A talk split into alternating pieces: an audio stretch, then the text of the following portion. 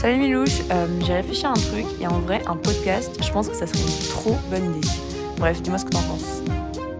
Mais Cass, enfin, pourquoi on ferait ça? En vrai, why not?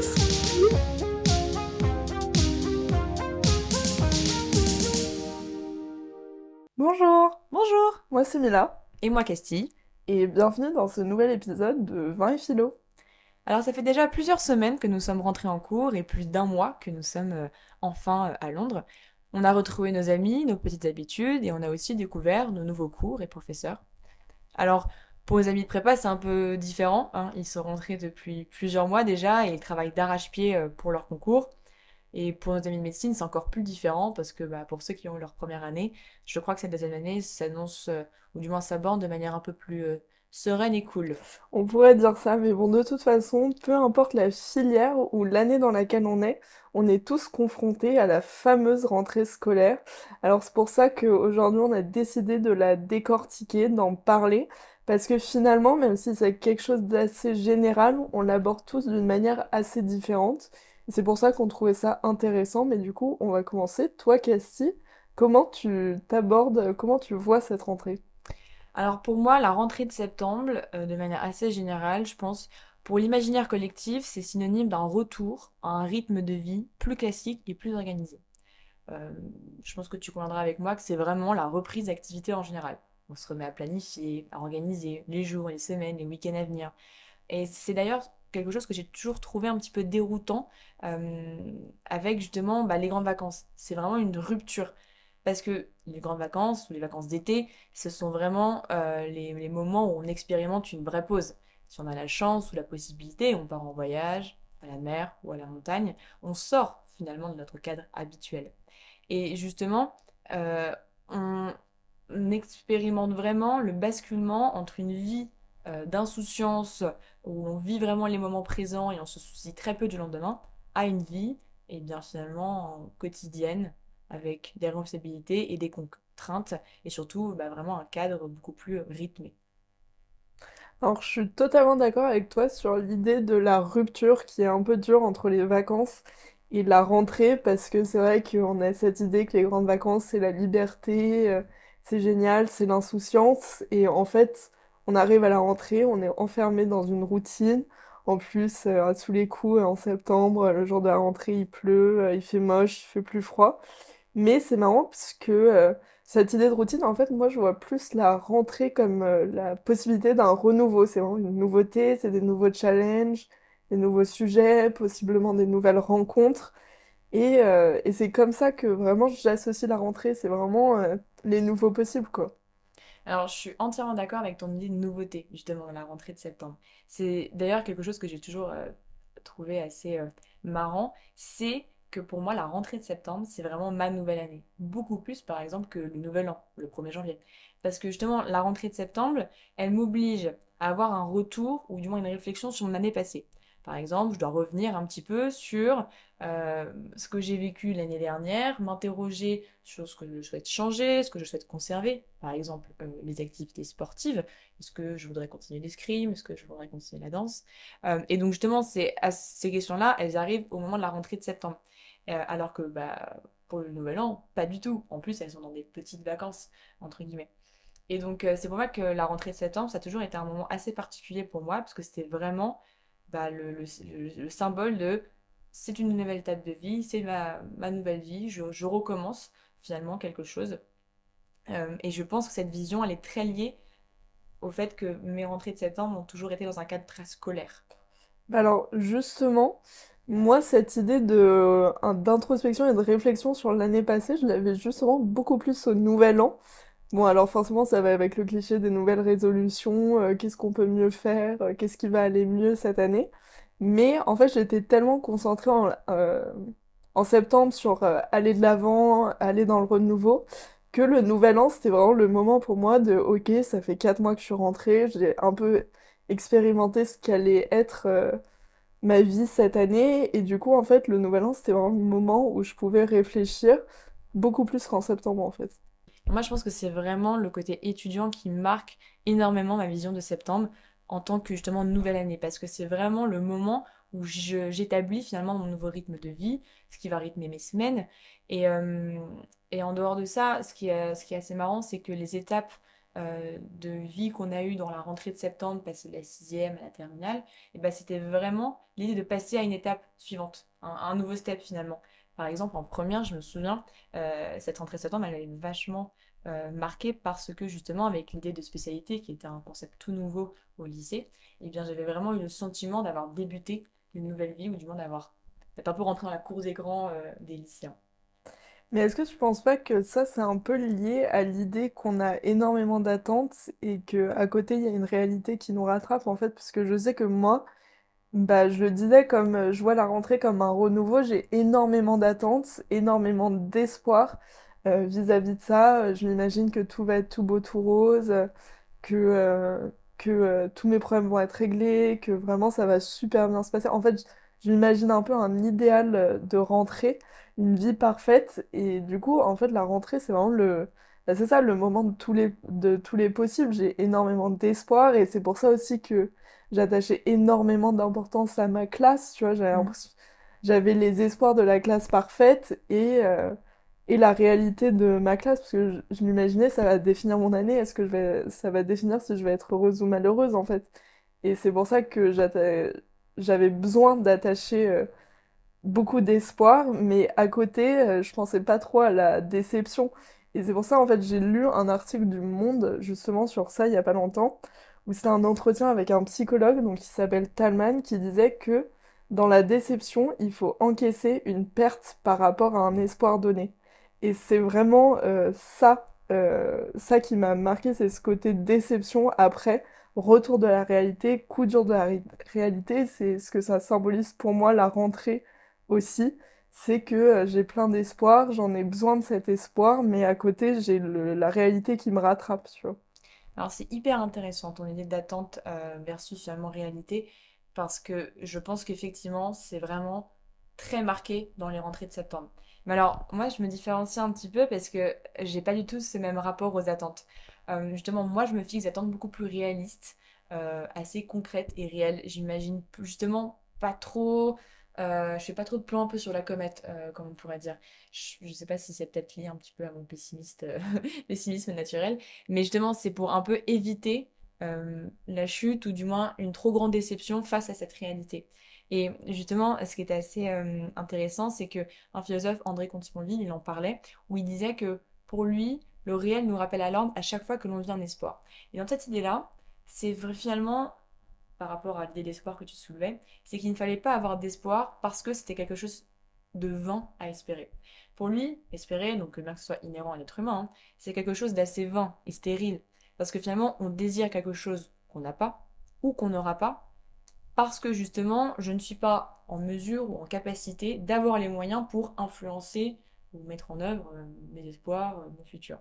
Et justement, ce qui, on pourrait revenir sur cette idée-là, parce que l'idée de rentrer, c'est exactement ça. On n'avait aucune mainmise, on n'avait aucune influence sur notre classe, parce que c'était le lycée qui décidait ça. Et donc, moi, eh bien, j'adhère complètement à son point de vue, parce que je- le fait de ne pas trop me construire d'attente particulière et espérer ce qui pourrait justement être ma rentrée idéale, est justement lié au fait bah, que je sais que je ne pourrai rien y faire, que je n'ai pas d'action dessus. Mais alors, justement, moi, en fait, je me concentre vachement plus sur l'idée que l'espoir, ça me procure énormément de bonheur et que j'ai besoin de ce bonheur. En fait, j'ai besoin de ce qui me procure, euh, de ce qui me procure de la joie à l'instant T. Et c'est pour ça que je me reconnais un peu dans l'épicurisme en ça, qui veut que, en fait, euh, ce soit beaucoup plus important de se concentrer sur euh, l'instant T, sur ce que tu ressens, euh, sur ton bonheur présent sans forcément penser à l'après. Et avec cette rentrée, c'est vraiment ce que j'avais besoin de faire, tu vois, parce que avoir plein d'attentes, s'imaginer un idéal, bah en fait, ça me rend heureuse. C'est, cette idée que je vais avoir la vie parfaite. À cet instant précis, ça me rend vachement, je suis hyper contente en fait. Et c'est pour ça que moi j'ai besoin de ça en fait. Alors c'est vraiment marrant que tu cites euh, l'épicurisme, parce que, alors pour le coup, je ne pourrais pas te suivre sur cette voie-là. Euh, moi, je vais continuer un petit peu avec euh, justement André Comte-Sponville, parce que j'étais aussi d'accord sur la deuxième idée de lucidité. Pour lui, être lucide et réaliste sur notre réel nous permet de limiter et mieux justement gérer notre déception. Euh, cette idée de lucidité, c'est un peu une sorte d'exigence intellectuelle qu'on se doit avoir parce qu'en fait, au final, être réaliste sur notre réalité et le contexte qui nous entoure, ben, c'est quand même mieux que vivre un peu dans une illusion ou d'un peu faux espoir ou des espoirs un peu construits euh, qui justement bah, provoquent une grande déception en général quand ils ne sont pas réalisés et qui risquent finalement de nous rendre malheureux si je reprends ton idée de bonheur.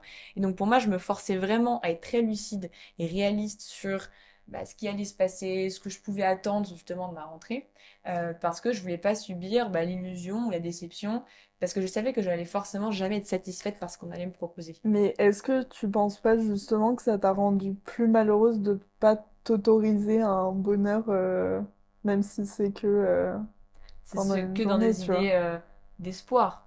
Bon, après, j'ai pas trop réfléchi euh, énormément à la question. Je reviendrai sur l'idée de mon bonheur et de mes, espoirs et mes attentes.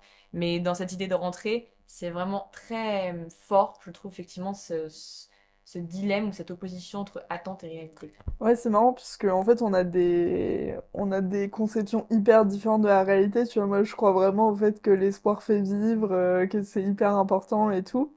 Mais après, je comprends aussi vachement ton idée, tu vois, parce que du coup moi je dois gérer potentiellement euh, une grosse déception. Alors que toi, tu auras moins ce côté-là, mais à la fois peut-être que tu t'autorises moins, euh, pas à rêver, mais je sais pas. Enfin, du coup, je trouve ça assez intéressant qu'on ait euh, ces deux conceptions-là. Ouais, effectivement, c'est deux différences, mais en y réfléchissant, je pense que on se rejoint quand même un peu plus aujourd'hui. Parce que déjà nos, nos expériences de rentrée quand même, euh, si on les compte, elles étaient quand même beaucoup plus présentes au collège et lycée. On a vécu beaucoup plus euh, de rentrées dans ces périodes-là. Et justement, nos attentes étaient très grandes, souvent un peu démesurées, et on n'avait aucun contrôle pourtant cette réalité. Alors qu'aujourd'hui, avec notre vie de jeune adulte, d'étudiante à l'université, eh ben on a certes des attentes plus ou moins grandes en fonction de personnalité, mais en tout cas, on a quand même plus de contrôle et une plus grande marge de manœuvre, je pense, sur ce que l'on peut réaliser. Je sais pas ce que, ce que tu en penses aujourd'hui, par exemple. Ouais, totalement. Moi, je pense que l'université, ça, ça a beaucoup changé euh, ma perception de la rentrée.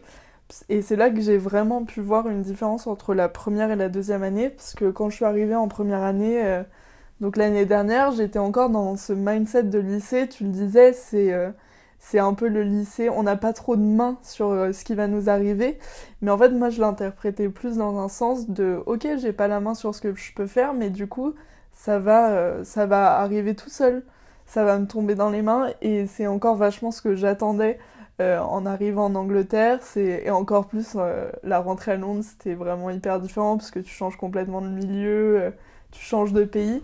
Et du coup, j'avais vraiment ces attentes euh, de tout va, tout va me tomber dans les mains, tout va être parfait, euh, tout, tout va changer magiquement. Tu vois, c'est comme le réel euh, qui tourne un peu en ce moment sur les réseaux de genre partir à Londres, ça va pas changer tous tes problèmes, moi qui, moi qui marche dans Londres, tu vois. Et, et c'est vraiment ce que c'est vraiment ça en fait, c'est cette idée que j'avais que tout allait se régler comme par magie sans que j'ai quelque chose à faire. Et quand je suis arrivée à Londres euh, et que je me suis retrouvée avec euh, soudain plus de 8h, 17h, avec beaucoup de temps libre euh, et forcément dans un environnement très différent, je me suis un peu encore plus pris un coup dur de bah en fait je dois me prendre en main, je dois prendre, je dois prendre en main mon destin. Et, et finalement, c'est pas changer de pays qui va changer qui je suis. Tu vois, il y a que moi qui peut faire ça, il y a que moi qui peut progresser sur euh, qui peut progresser personnellement.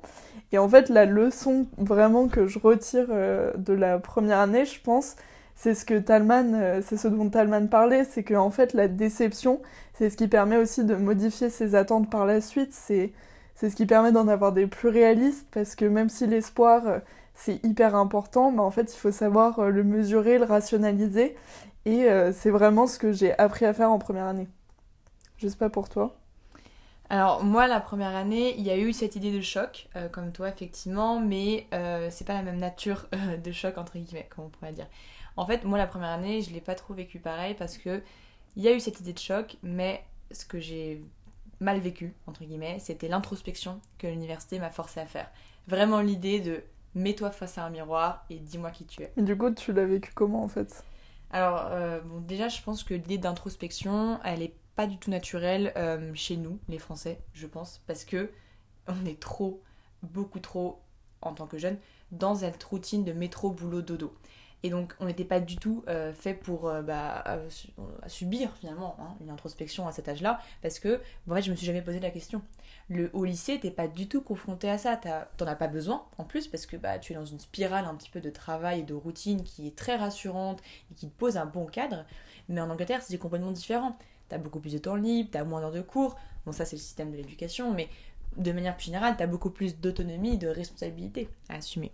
Et en fait, le problème de cette réelle prise en charge personnelle de tes journées, bah, pour réaliser ça, il faut un peu le prérequis de savoir qui tu es, ce que tu aimes faire, ce que tu veux faire. Et le problème, c'est que bah, ces questionnements, je m'étais jamais posé avant.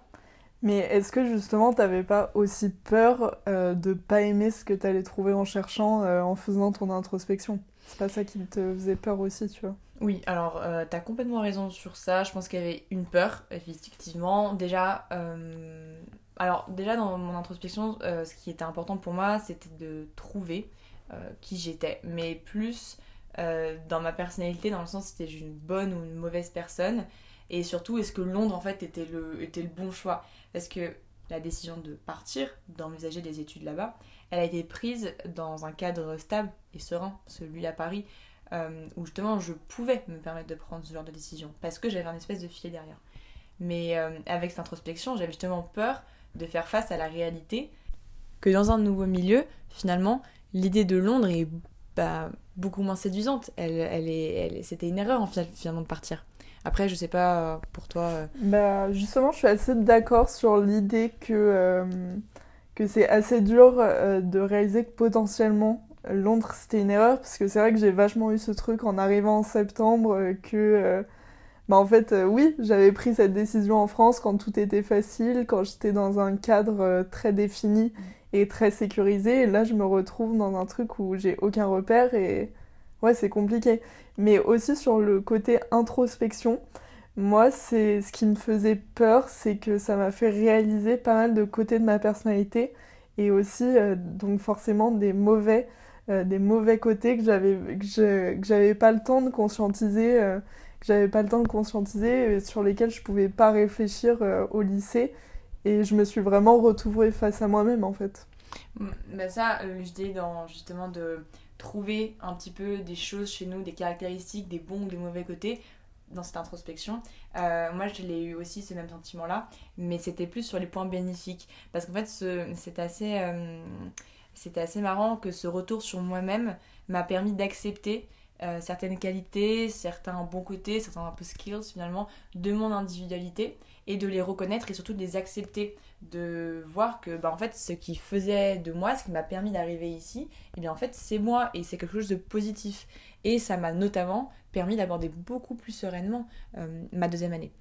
Bah, Je suis assez d'accord avec toi sur le côté euh, serein de deuxième année. C'est vrai que je suis vraiment arrivée beaucoup plus tranquillisée parce que le fait euh, d'avoir conscientisé euh, ces côtés de ma personnalité pendant la première année, et ben j'arrive beaucoup mieux à agir en deuxième année, notamment donc sur la timidité. C'est vrai que euh, même l'année dernière, donc surtout au lycée, mais aussi l'année dernière, je me forçais vachement à faire des trucs qui me correspondaient pas parce que je me disais mais de toute façon c'est pas qui je suis de toute façon je suis pas timide donc tout va bien aller en fait je me forçais et en arrivant à l'université je me suis un peu euh, confrontée à moi-même. J'ai un peu aussi essayé d'accepter même si c'est encore dur. Ok je suis timide ok mais c'est pas grave.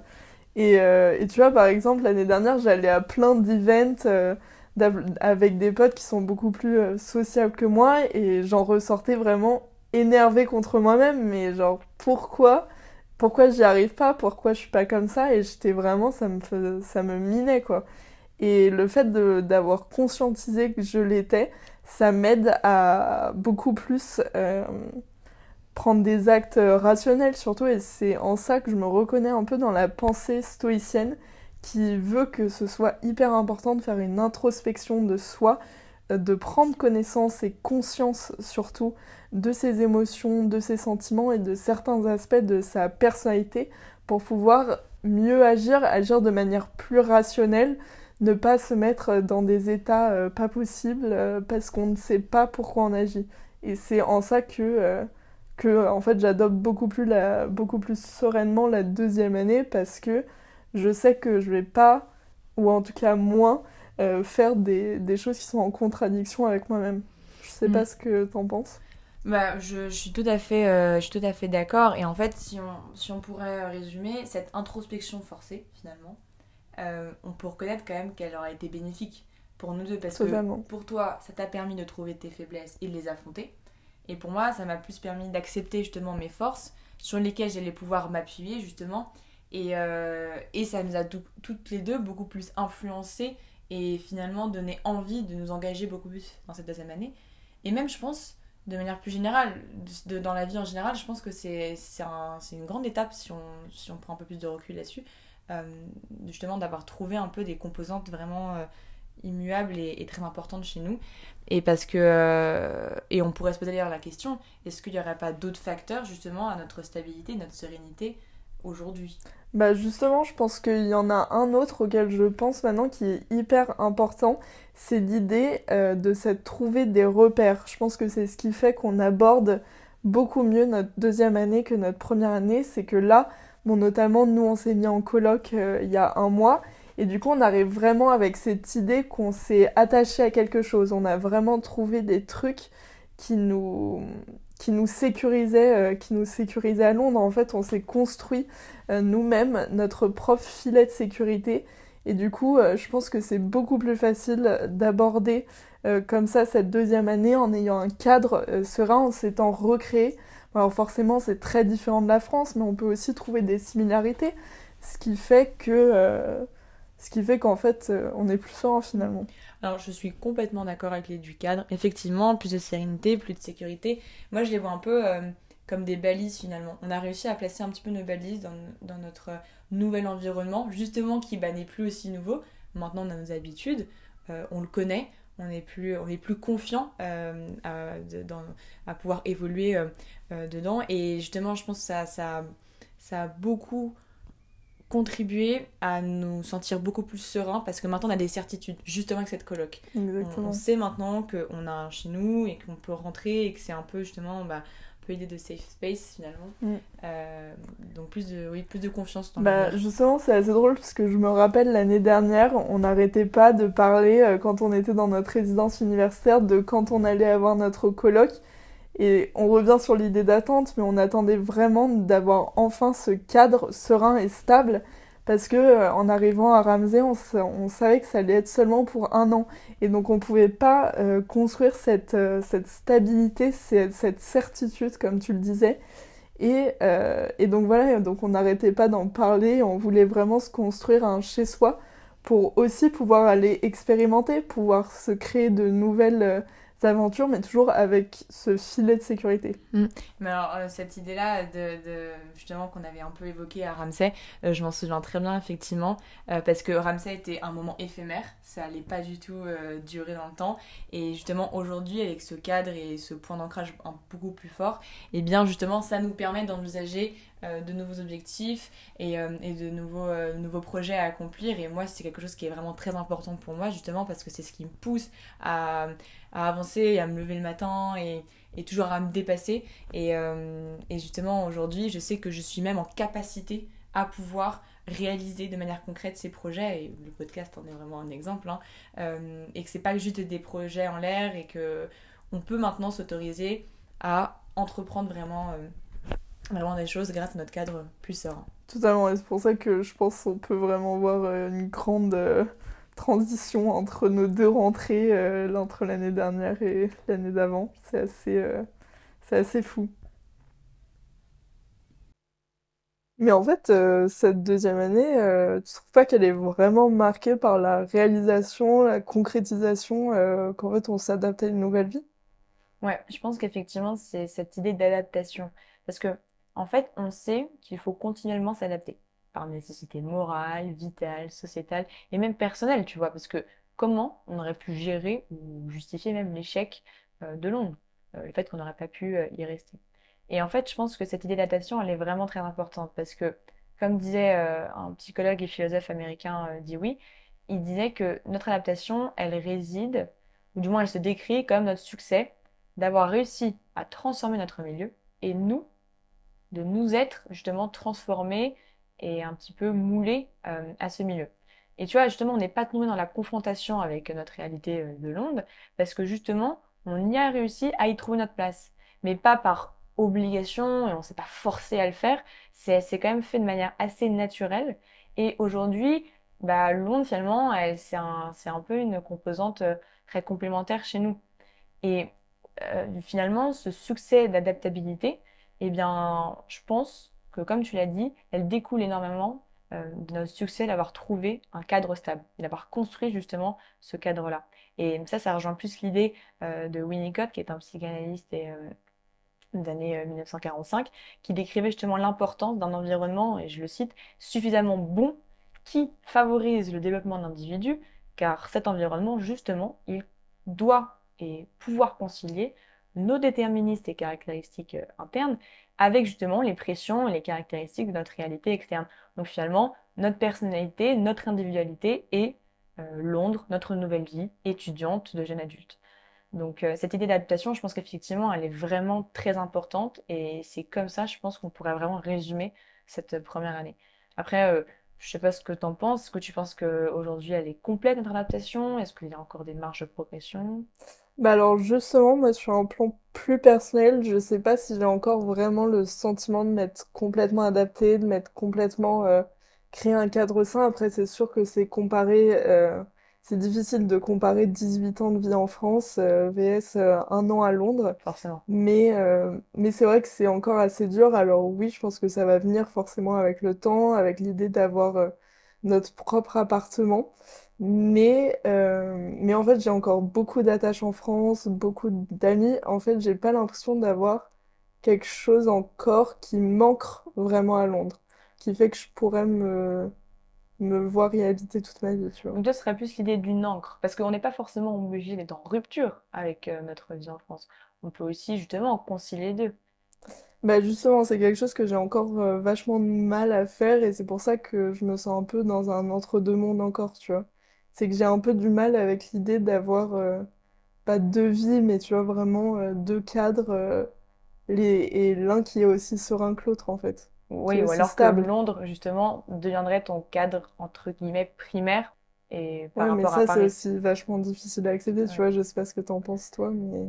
Alors, moi, c'est... Je pense que c'est un peu la même idée, mais pas au même degré. Je suis aussi un petit peu, notamment en première année, j'étais énormément tiraillée, justement, par l'idée de réaliser la réalité un peu décevante de... Ok, j'ai vécu 18 ans à Paris, mais malheureusement... Pas malheureusement, mais maintenant, finalement je dois me construire ma première bulle primaire justement à Londres, mon nouveau chez moi. Euh, donc ça, effectivement, j'ai été face à cette, cette réalité-là, ce dilemme-là. Mais pour le coup, je trouve que j'ai beaucoup plus réussi à un petit peu faire ce deuil que finalement Paris n'était plus maintenant mon premier, euh, bah, ma première vie, entre guillemets, c'était plus maintenant ma, ma, bulle primaire. Et que parce que justement, je trouve avoir plutôt bien réussi à bien m'adapter à Londres et en avoir vraiment fait un vrai chez moi. Et pour moi, vraiment, la coloc, c'est vraiment le, bah, le point le plus culminant, qui est vraiment beaucoup plus rassurant et qui me permet justement de regarder Paris aussi de manière un peu plus euh, sereine en me disant j'ai forcément mes meilleurs amis qui, qui, qui, sont, qui sont là-bas, euh, mais euh, bah, quand je suis rentrée en France en juin, tu vois, j'étais un petit peu aussi triste de, de quitter Londres, parce que c'était aussi ma vie, justement, que j'ai réussi moi-même à me construire entièrement. Justement, c'est assez drôle, puisque moi, sur cette idée d'adaptation, en fait, alors oui, complètement, je suis d'accord avec toi, j'étais triste de quitter Londres en juin. Mais en fait, le fait d'avoir vraiment fait un break de 4 mois, je me suis réadaptée à Paris, je me suis réadaptée à mon rythme. Et là, en fait, c'est c'est pour ça que j'ai encore cette impression de renouveau qui est très forte. C'est parce que comme ça fait 4 mois que je suis en France, en retournant à Londres, j'ai euh, j'ai l'impression de me réadapter encore. Et, du coup que je suis un peu dans une réadaptation constante tu vois. Et c'est assez dur euh, du coup de m'ancrer vraiment à Londres ouais tu, t'es, tu, tu finalement tu jongles un petit peu entre ouais exactement entre, les deux mais du coup je trouve que en fait euh, l'idée de jongler entre deux mondes ça serait vraiment un sujet de podcast assez intéressant parce que je pense qu'on peut développer pas mal dessus ouais. Exactement. Bon, les pépitos, c'est pas qu'on vous aime pas, mais je crois qu'on arrive malheureusement bah, à la fin de cet épisode. Ouais, alors du coup, on vous dit à dans deux semaines. Et surtout, n'hésitez pas à consulter la fiche récap, la première qu'on va, qu'on va mettre euh, en même temps que les épisodes euh, sur notre site internet. Et surtout, nous dire si vous avez aimé l'épisode. À bientôt! À bientôt!